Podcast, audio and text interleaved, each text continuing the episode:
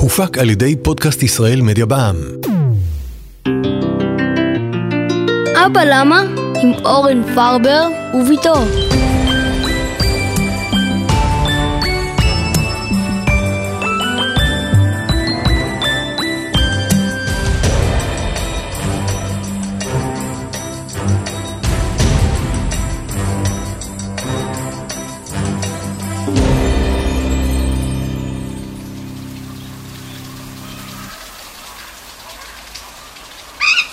אבא, אבא, בוא, בוא, תראה איתי את הסרט.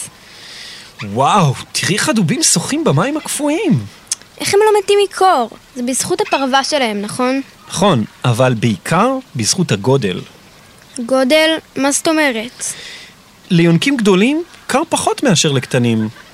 אבא, מה הקשר? שנייה, אני רק מוזג לי תה. תגידי, זאת הסדרה של ה-BBC על החיים בקוטב, נכון? כן, סדרה ממש מעניינת. אני כבר רואה את הפרק הרביעי. א- אילו חיות הספקת לראות? אמ, בוא נראה. היו שועלים, איילים, כלבי ים, ו- ועכשיו דובים. ומה עם עכברים? היו?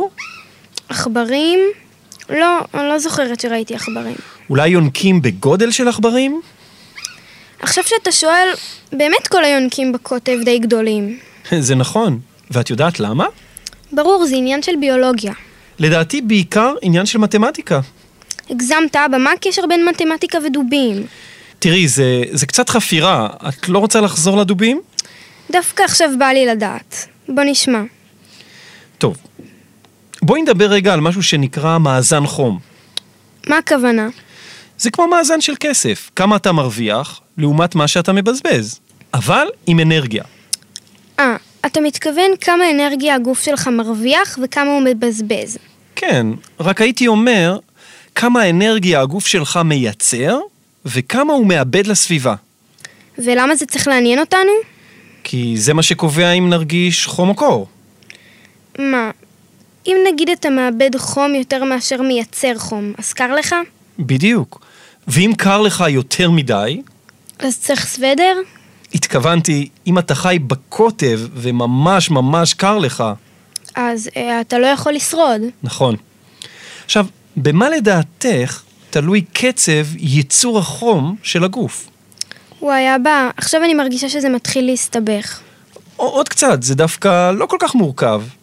איך את חושבת שהגוף שלנו מייצר חום? מאיפה לי לדעת? מה, יש איבר בגוף שמייצר חום? לא איבר מסוים, כל תא בגוף מייצר קצת חום. אה, אז ככל שיש יותר תאים, הגוף מייצר יותר חום. נכון. עכשיו, במה מספר התאים שבגוף תלוי? אני מתחילה להבין. נראה לי שזה תלוי בגודל של החיה. גוף גדול עם הרבה תאים ייצר יותר חום מאשר גוף קטן. נכון מאוד. לכן, אפשר לומר שקצב ייצור החום תלוי בגודל או בנפח של החיה.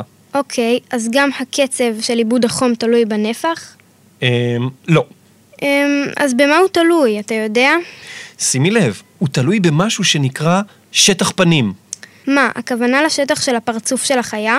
לא, לא. הכוונה לשטח של כל הגוף שלה. אה, אתה מתכוון לשטח של האור שעוטף אותה. כן, כל מה שחשוף לאוויר.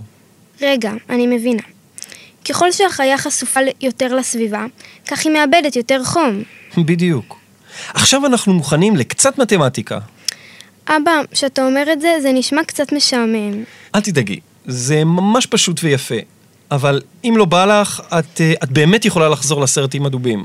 אוקיי, אוקיי, בעצם בא לי לשמוע קצת מתמטיקה. זה מתחיל להיות מעניין כל השטח והנפח שלך. אוקיי. אז בואי נאמר שגוף של חיה קטנה מיוצג על ידי קובייה קטנה, שאורך הצלע שלה הוא סנטימטר אחד. נקרא לחיה הזאת עכבר. קוביית עכבר, בסדר אבא. ונניח שגוף של חיה גדולה מיוצג על ידי קובייה שהצלע שלה עשרה סנטימטרים. רגע, תן לי לנחש, לקובייה הזאת אתה רוצה לקרוא דוב. בדיוק. עכשיו תגידי לי, מהו קצב ייצור החום של הדוב? אמרנו רגע שקצב ייצור החום תלוי בנפח, נכון? נכון. אז הנפח של הקובייה הוא 10 כפול 10 כפול 10, כלומר 1,000 סמ"ק. מעולה. ומה לדעתך קצב עיבוד החום? קצב עיבוד החום אה, אמרנו שזה כמו השטח שעוטף את החיה, כלומר את הקובייה. בדיוק, אז כמה זה יוצא? היי, hey, היה לי בדיוק תרגיל כזה במבחן, זה הולך ככה. יש שש דופנות לקובייה, ושטח כל דופן הוא 100 סמ"ר. זה נותן לנו 6 כפול 100, כלומר 600 סמ"ר. אלופה! עכשיו תאמרי לי, מה גדול יותר כאן, ייצור חום או עיבוד חום? יש ייצור חום של 1,000 לעומת עיבוד חום של 600, כלומר מייצרים יותר חום מאשר מאבדים. נכון, זה אצל הדוב. עכשיו נעבור לקוביית העכבר. זה לא אותו דבר בדיוק. בואי נבדוק. כאן קצב ייצור החום יהיה כמו הנפח של הקובייה, זאת אומרת 1 כפול 1 כפול 1, וזה כידוע לך שווה 1. וקצב עיבוד החום? כמו שטח הפנים, שישה צדדים של סנטימטר על סנטימטר נותנים שישה סנטימטרים מרובעים. את מבינה מה קורה פה? לא. שנייה, בוא נראה. העכבר המסכן שלנו מאבד שש יחידות אנרגיה, אבל מייצר רק אחת. והדוב? הדוב, הדוב הגדול דווקא מייצר חום יותר ממה שהוא מאבד. אז מה את מבינה מזה? רגע, רגע. נראה לי שעלינו על משהו. אבא, כאשר קר בחוץ, עדיף להיות גדול יותר. כי אתה מייצר יותר חום מאשר מאבד. וזו בדיוק הסיבה, שככל שאתה גדול יותר... ככה אתה יכול לשרוד באזורים קרים יותר. וואו. את זוכרת ששאלתי אותך אם יש עכברים אה, או יונקים קטנים בקוטב? אין. אין ולא יהיו, כי המתמטיקה עובדת נגדם. עובדת חזק נגדם, אבל באזורים חמים זה דווקא הפוך. יותר טוב להיות קטן, כי שם צריך לשחרר חום ולא לאגור אותו. באקולוגיה, דרך אגב, קוראים להיגיון הזה כלל ברגמן. היי אבא, תשתה, תשתה, מרוב דיבורים התה שלך מתקרר. תודה.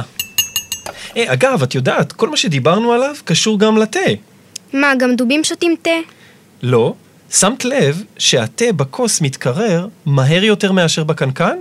וואלה, באמת אף פעם לא הבנתי למה. אכפת לך אם נקרא לכוס עכבר ולקנקן נקרא דוב? הבנתי אותך.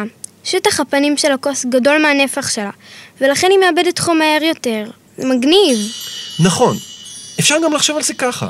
בקנקן, רוב התה לא נמצא במגע עם הזכוכית, ולכן הוא מאבד חום בקצב איטי יותר.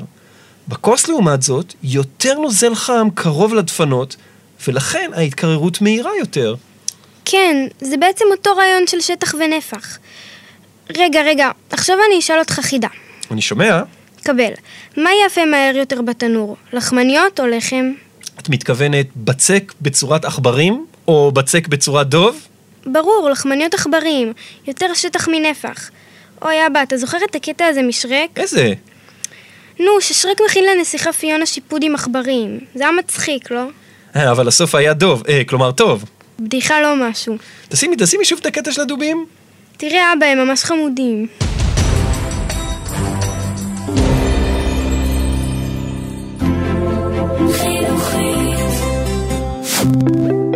הופק על ידי פודקאסט ישראל מדיה בע"מ.